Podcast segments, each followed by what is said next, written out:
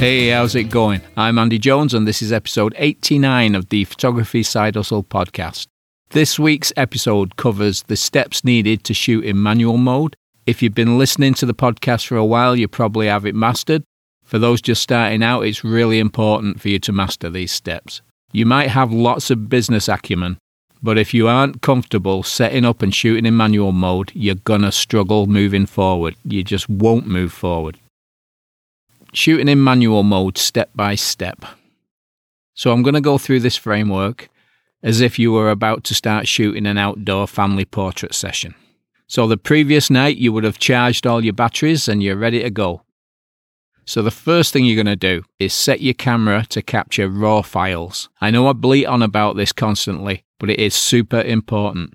You want to impress the family that you're going to be taking the pictures of and give them images they've only dreamed of. Your aim is to turn these people into raving fans, and they're going to refer you to their family and friends. Shooting in JPEG won't allow you to produce images that impress. Only raw files can do that.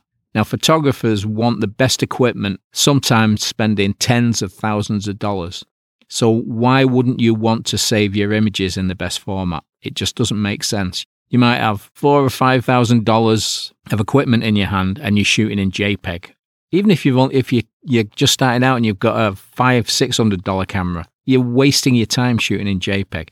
So shooting the best you can with raw files, you can save images that if they were shot in JPEG, you would have had to delete. All right, raw it is. We're going to go with raw. Do not shoot in JPEG. Next, you're going to turn your mode dial to M for manual. Now, it can be a bit overwhelming shooting in manual mode when you're just starting out, but if you go through these steps that I'm going to go through now, I promise you it will become a lot easier and it will become a habit that you won't have to think about in the future. Okay, so next on the list is check the background. This is the first thing I want you to think about once your camera's set in manual mode. I want you to look and see what is going on behind the subject, or subjects in this case. Check that there are no branches that look like they're coming out of someone's head. You don't want anything distracting like signs, ugly fences, vehicles, or even the family next door. So many good photos are ruined because the photographer didn't think about the background before pushing the shutter button. When you're deciding on a photo location, think about these things. If there's a large tree that you want to pose the family around, take a second or two to look behind the tree. If there's a sign or a parking lot, change the angle you shoot from. Move left or right until the background is clear of distractions. Now, this only takes a minute at most, but it is so important, so get in the habit of checking the backgrounds thoroughly. Next one is the big one. Choose a depth of field and set your aperture. If you don't understand how aperture settings can change the depth of field, you need to listen to episode sixty-three, Aperture and Depth of Field. And I think that was from July the tenth, twenty twenty-two. That's what I've got written down here, so that's what it is. July tenth, twenty twenty-two. To check which aperture you need to use, there's an app called PhotoPills, and I've mentioned this a lot in a lot of the podcasts. I'll put a link up in the show notes. It's free. Uh, you put it on your phone, and it'll give you all the answers. So you need to decide if the background needs to be in focus or a nice blurry bokeh. If the background is trees and bushes, you might want to make it blurry so that the subjects stand out.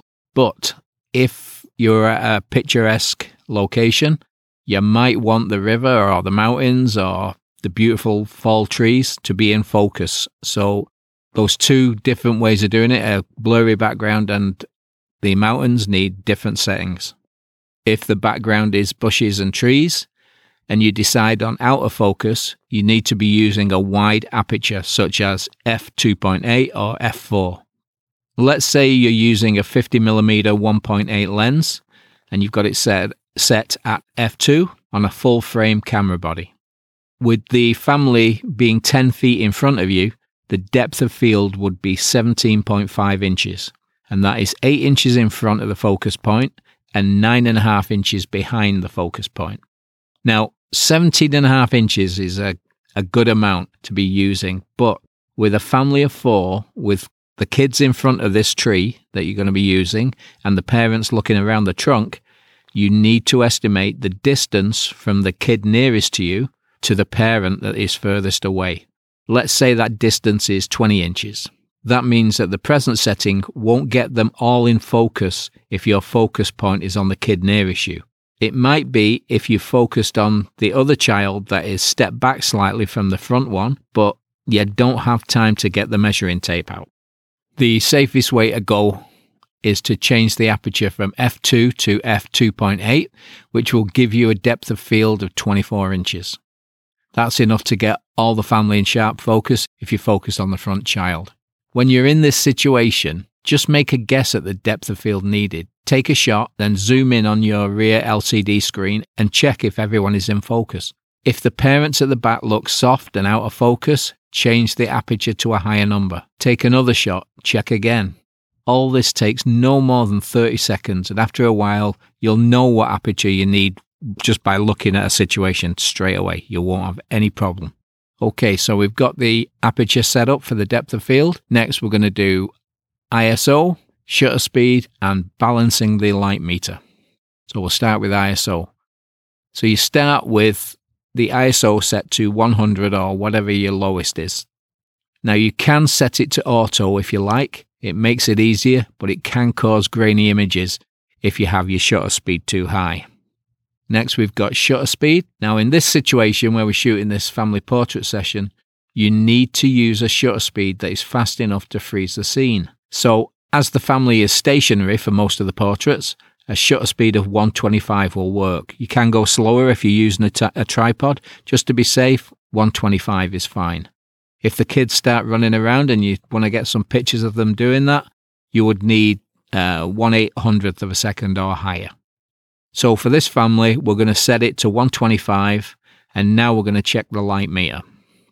To get a correctly exposed photo, you need to balance the light meter, and you can find the meter in your viewfinder or the rear L C D. On most brands of camera, the minus or underexposed end of the meter is on the left, or if it's a vertical one, it's at the bottom. The plus overexposed end is on the right or top for a vertical meter. Nikon, for some reason, used to be the opposite way around. Now, I did see a picture of a new Z nine, and the meter was the same way as everyone else, so they, they changed the mine month to month, I guess. So to balance the meter, you need to get the marker in the center. If the marker is off the scale to the right or up on the top, it means the image is overexposed. To correct this, you need to reduce the amount of light coming in. Now we can change either the I S O or shutter speed to do this. The settings are f two point eight, I S O one hundred with a shutter speed of one twenty-five. We can't change the I S O because we would need to go down to a lower number to reduce the amount of light coming in. And if we go to a higher number with the I S O, we get more light coming in, and we already have too much, so we don't want to do that.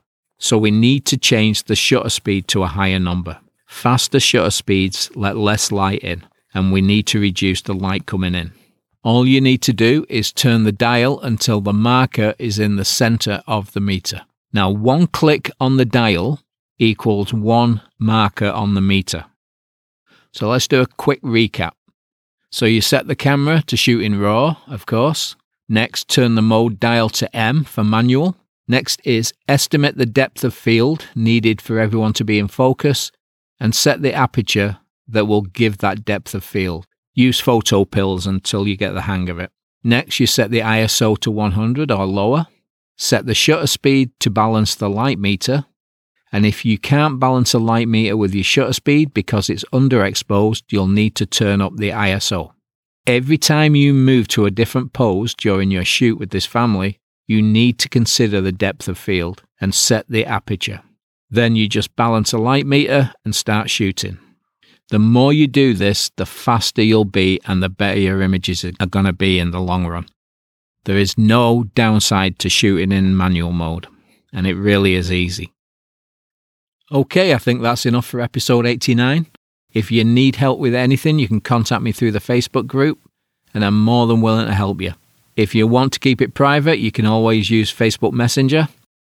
And uh, like I say, I'll help you out. I have no problems with it. Right, I'll be back next week with more waffle. Talk to you soon. Bye.